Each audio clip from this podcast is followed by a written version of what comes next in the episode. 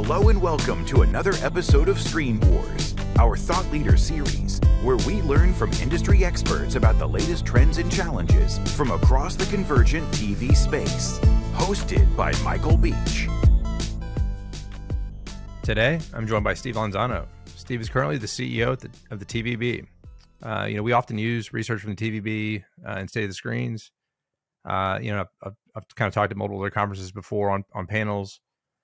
Uh, you know, and one thing I really find interesting about Steve is, um, you know, before uh, going to be the CEO at TVB, you know, he was an agency uh, executive for a long time in New York, and that insight really about what um, the buyer, how they look at the world, um, in a role like Steve has, I think probably you know serves that organization really well. And in um, you know, really the kind we always look at the the side that can make the life easiest on the buyer is definitely have a leg up, especially in this kind of fragmented world where um, you know there's so many different more places you got to plan and buy and and uh, re, you know report on. Uh, so you know I think that's really interesting. And we talk about uh, you know a lot of opportunities in the market, um, you know rise of sports betting and obviously just coming out of the political cycle. We're hearing about the earnings, but I think you're really going to enjoy the conversation. So, uh, you know, please, please enjoy my talk with Steve Lanzano. Hey, Steve, welcome to Screen Wars. Thanks, Michael. Good to be here. Excellent. I know you and I go go ways back, but uh, mind giving our audience uh, a little background on on TVB and kind of the problem you solved, and a little back background on how you ended up there? Sure. Uh, I mean, I've spent before I came here, I spent over 30 years on the agency side of the business, um, media planning groups, um, and uh, worked my way up to running uh, what was then called Media Edge and then Media Edge CIA, which became Wavemaker and probably will be changed to another name one of these days by Group M. Uh, I spent most of my time at big agencies, um, Group M uh, agencies, including Mindshare. Uh, was at FCB when there was an FCB. That doesn't exist anymore either. Uh, and then prior to coming to TVB, I was at Havas Media. Um, running uh, COO of North America. But most of my time was spent on the media planning and buying side of the business. And I was recruited uh, to the TVB. They were looking to maybe change the way uh, and the work that was done by the association in terms of being more outward with advertising agencies, doing more as almost a business development association but also obviously doing advocacy and PR, and of course all the research work we do, which is vitally important to the industry. So that's basically how I got here. The TVB essentially is the association that represents all of the uh, local broadcast stations across the United States. Um, we uh, we don't do the lobbying side or the legislative side. That's done by the NAB. And once in a while, Michael, we get involved, especially if there are issues with uh, every once, every other year, it seems to come up about taxing advertising. So I get involved in that. I do submissions there, but it's it's on a rarity. That's really handled by the NAB, and we handle the the marketing side of marketing our agencies to agencies and to advertisers. Yeah, and we're recording this uh, March 22nd, so earnings season just ended for for Q4, and uh, a lot of the broadcast groups you know had a had a monster close of the year. Uh, you know, a lot of that October, November political. Um, you know, we worked with Ad Impact on a projection. We had a 80% growth over for broadcast over the last midterm. Uh, and just put in perspective for the audience, you know, 80% going from two and a half to four and a half billion dollars. So a huge chunk of change.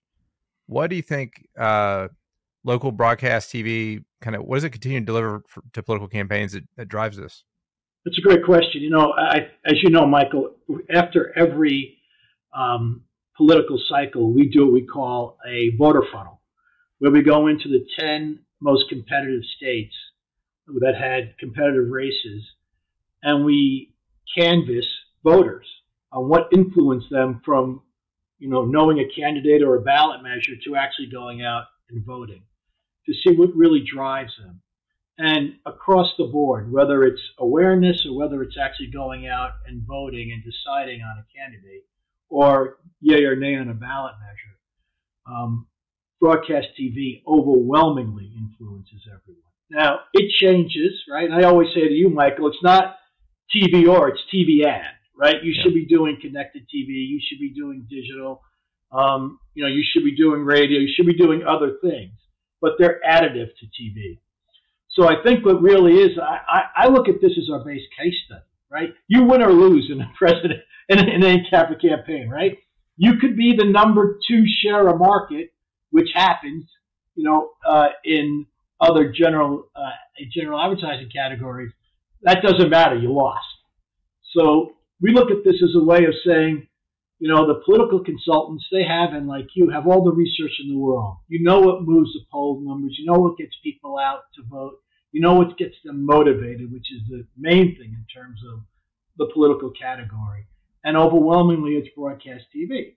Now, as I said, it's not broadcast TV only, right? You should be doing connected TV, which is growing. You should, you know, you should be doing uh, digital. You should be doing radio. Um, but it's how you use it and the roles of those mediums for those uh, for those races, whether they're state races, whether they're down ballot races, whatever it might be. It's how do you use those to make sure that you're reaching your constituents. Yeah, and despite kind of the fifty percent market share, what do you think your other advertisers, kind of in the core, could learn from political campaigns at the local level? I mean, that's that's that's a great question. You know, I, I think uh, a lot of the learning uh, especially versus other campaigns. In fact, we get the reverse question a lot. You know, we go to the ANA or the 4As and do, they want to know what they can learn from political campaigns because yeah. um, they really find those fascinating because it is a win or lose situation. But if you look at it from the reciprocal, uh, I think the learnings is really gets gets to measurement, Michael, which I know you're very much involved with.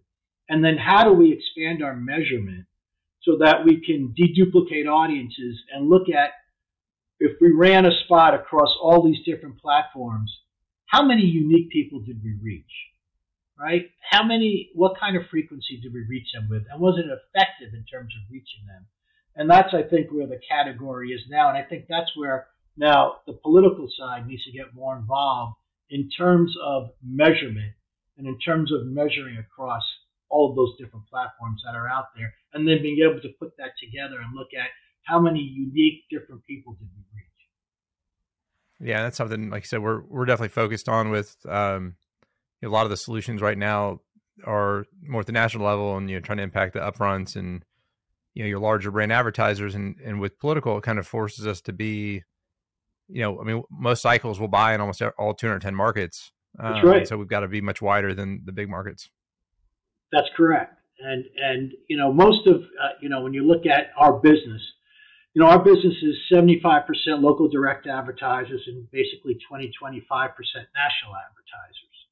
Um, so if uh, in the words of Tip O'Neill, all all you know all political is local, all politics is local.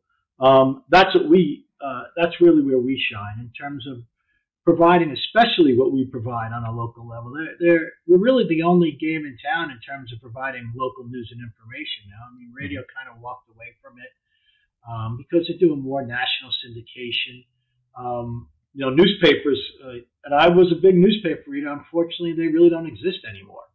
Um, so we're really the only game in town that provides that kind of local news and information. And in fact, it's over 55% of our our advertising revenue is in local news. And the more news, the one of the fascinating things to me, Michael, is the more news that we can put on the air. There's such an insatiable appetite; it'll find an audience. Everybody wants news, and you know we saw it during the pandemic, especially our news numbers exploded. Right, anytime that there's some sort of event, whether it's a weather event, whatever it might be, um, you know our local news numbers usually double. But what we saw during the pandemic is the 18 to 34 year olds where we didn't obviously have a lot of viewership, really grew. And now we didn't expect it was going to stay that way when things kind of opened up, and it didn't. But our audience has increased 10 to 15% now versus where it was pre pandemic against that audience, which is good. Because as people grow older and get to 25 to 54, 25 to 64, and especially when you look at you know a voter demographic, which you could make the case is 35 plus, um, they mo- watch more and more news. So that's that's really our real point of differentiation. Uh, always say that you know it's something everybody wants but can't replicate. Um, the digital guys try to replicate it; they couldn't. Um, it's obviously it's very uh, capital intensive in terms of financing. Yeah, ton just I mean, news crews and satellite trucks and all that. I mean, it's not a it's a very tough model to replicate. That's right, exactly. So that's really our our niche, and of course, having uh, NFL football. I mean, that's also very important. That, that sports angle is also very important. What do you see in the recent years? What's changed the most in the in the local TV market? Um, again, I think what we've seen is a movement from uh, uh, I'm going to say prime entertainment, which is only about 12% of our advertising revenue, um, which was about the 20 25% range years ago, has gone down. The growth in news, but also the growth in our streaming product, our website product, our on demand product. Um, we need to be on all social platforms, and most of the major news, uh, most of the major broadcasters are. Uh, the O&O certainly are, most of the major group broadcasters are in terms of whether it's Facebook or TikTok or YouTube or wherever it might be. And now the growth in terms of virtual MVPDs and making sure that our content is there. We want to be where everybody is, right? We need to be where the viewers are. So we have to make sure that we're on those platforms. And now, really, the work being done, Michael, is what's the content for those platforms, and how does that change versus the linear content? because obviously some of the, those platforms obviously skew younger. So what type of content, how do you deliver the content that we provide, that local news and information content in a different way on those social platforms or virtual MVPD platforms versus what we provide on linear? And a lot of the stations are working those angles, seeing what works, what doesn't work. Yeah, a lot in the news lately. Um, obviously, the kind of struggles of the regional sports networks and the, the business model. Um, kind of interesting side note, not gotten as much coverage, but you know, company like EW Scripps, like launching a, a sports division. Do you see sports coming back to broadcast TV local? Yeah, I mean, I think it's very interesting what's going on now with the RSN model, and and uh, you know the it's it's such an expensive model, right, for the rights fees, and trying to make that work, and then you got to negotiate with the MVPD so you get carriage on it, and obviously there's been some issues, especially with you know Diamond Sports. So I do think there's an opportunity. I mean, we see out in LA, um, uh, Nexstar has some LA Laker games now, um, and I think they're getting some LA LA Clipper games also. So you're seeing a move back to broadcast, and a lot of that has to do with the wide audience, right? Broadcast TV in a market reaches everybody, whether you're MVPD, virtual MVPD, or over the air right? You get access to that. And, you know, quite frankly, one of the things in, in, in the work that we do is looking at on NFL football, right? NFL football across the broadcast networks was up three to four percent this year after being up double digits last year. But the numbers, when you look at it overall, were down two percent because of the Thursday night football on Amazon, which took those numbers way down they don't they can't do the promotions on the games, right? We can promote games, we promote football across, and, and the obviously the network can do that across all of our affiliates. And the importance of doing that to drive people to the to the television set and viewers. So I think you know Scripps and others are finding, hey, there might be an opportunity here to start bringing some of that broad, some of those sports, local sports teams back to broadcast TV, and we can show the the, the breadth of audience that we can bring and actually provide some financial stability to it. Yeah, absolutely. And the you know one of the interesting things when I, when I talk to kind of analysts in the sports area is the um, you know the revenue immediately versus brand building. Like the NFL, obviously being on broadcast is all constantly building its its top of funnel with the brand versus you know you got like Major League Soccer that went to, all the way to Apple TV they're going to reach all the hardcore people, but they're going to have a tough time probably growing the sport because the you know the access. That's even an interesting trade off in the in the short term of, of getting people getting the game in front of more people. Yeah, I mean, I think it comes down to Michael. You know, we always talk about what, what do we provide. Well, we're the only scale game in town right now, right? To try to scale up on other platforms is very difficult to do. Um, so we provide the scale, and, and I think you saw that years ago when P and G went and they even said they went overly towards digital and they weren't bringing new, new people into their uh, into their products. So they weren't growing their uh, consumers. Um, and they went back the other way and said, we know we've got to bring more monies back to media like linear TV so that we can continue to grow the audience and bring in new users. And I think that's exactly what we can do. You know, with, with your background in the agency world, you know, overall, how do you see that today? And then for you talked about the ratio of local or national. Is the agency that buys local TV more often a national agency or, or local? Well, it, I mean, obviously, you know, we still get a lot of national dollars you know, 25% still a big number. And then if you're in, you know, large markets, top 15, 20 markets, I mean, I, I'd say the ratio is probably closer to 55, 45 local national, right? Because all the big national advertisers want to spend in those big markets where they have a lot of business. Um, and that's where the O&O businesses, the owned and operated network owned station groups are. And of course, some of our group broadcasters who have, uh, who have uh, stations in those in those markets. Um, but predominantly, uh, you know, we're getting it from either direct from an advertiser, a local advertiser, or from a local or or or, or a media or regional agency.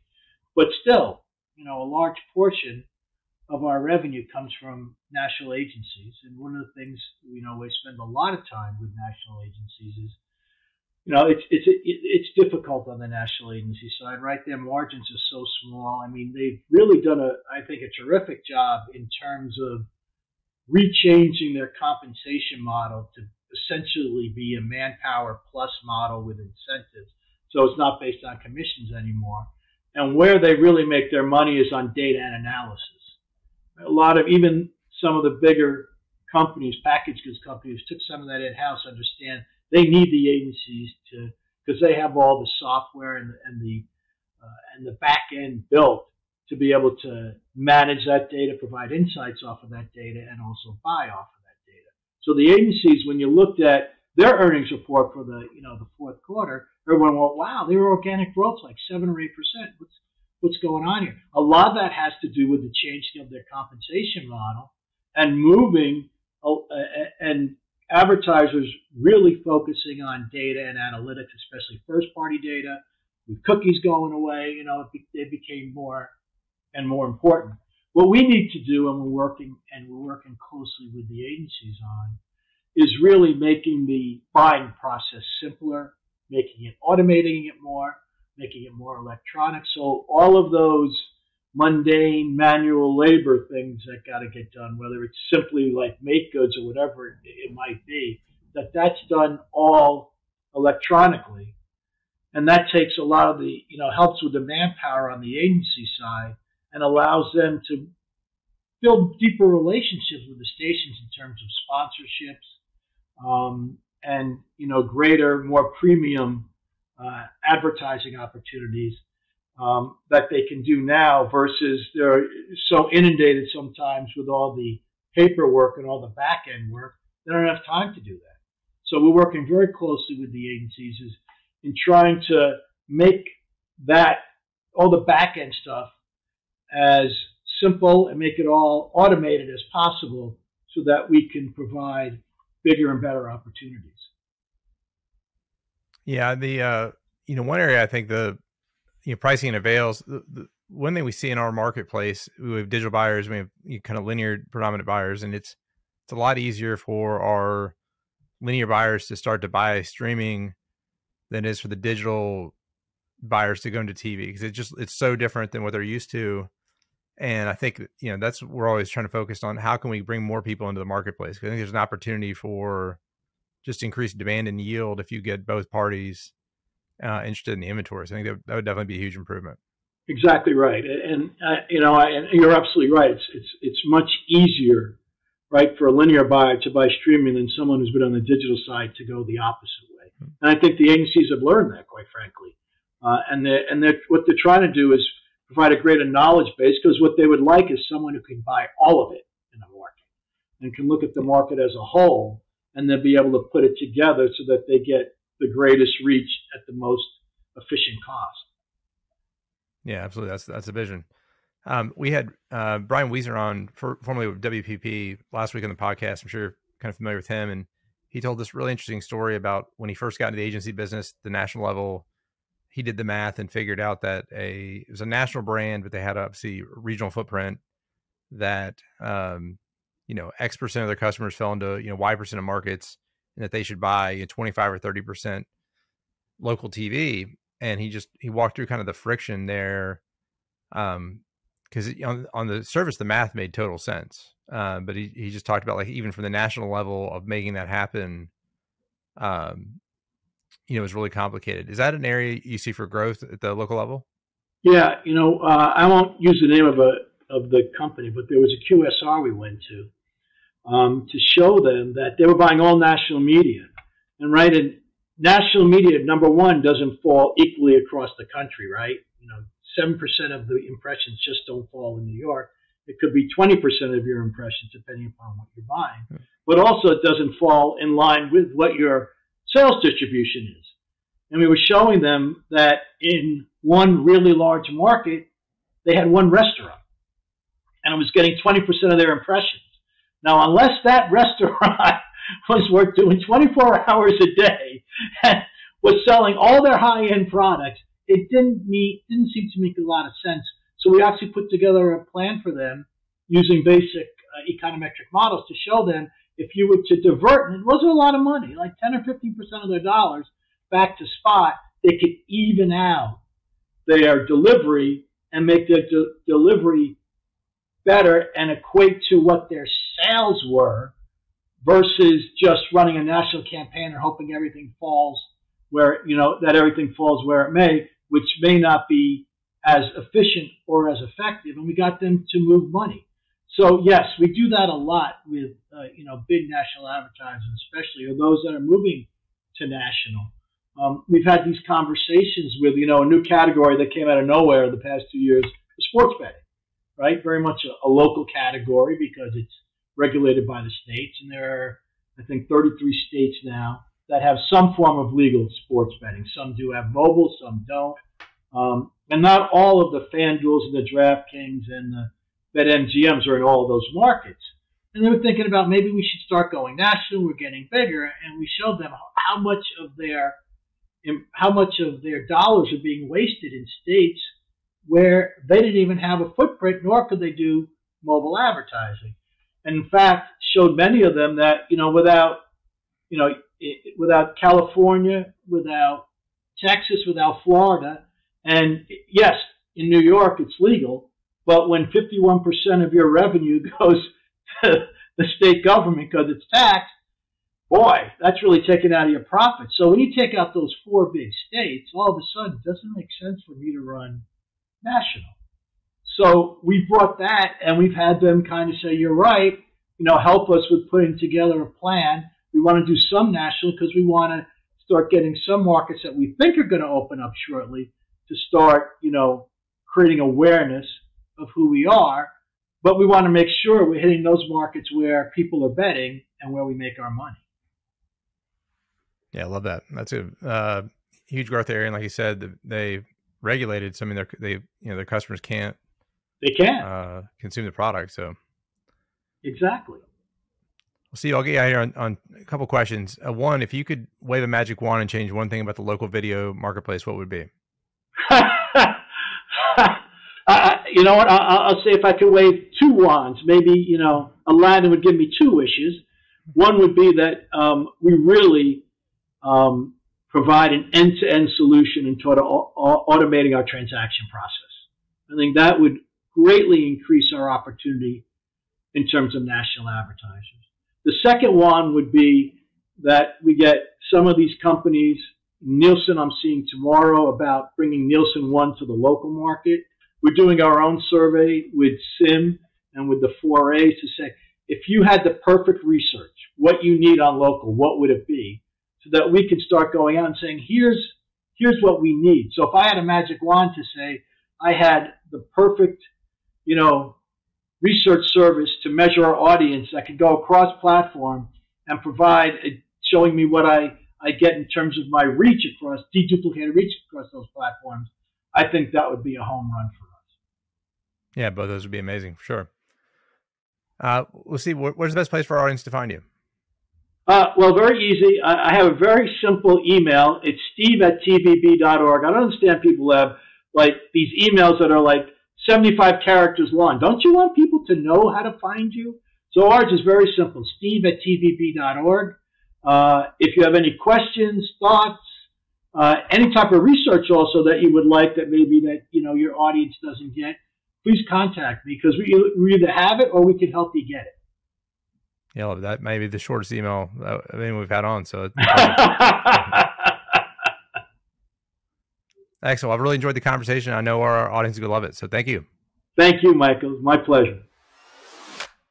Thank you for joining us on this episode of Screen Wars. I hope you enjoyed the discussion. You can find out more about Cross Screen Media at crossscreenmedia.com. Please don't forget to sign up for our weekly newsletter, State of the Screens. You can find us on social media at Cross Screen Media. Join us next time for more insights and analysis straight from the experts.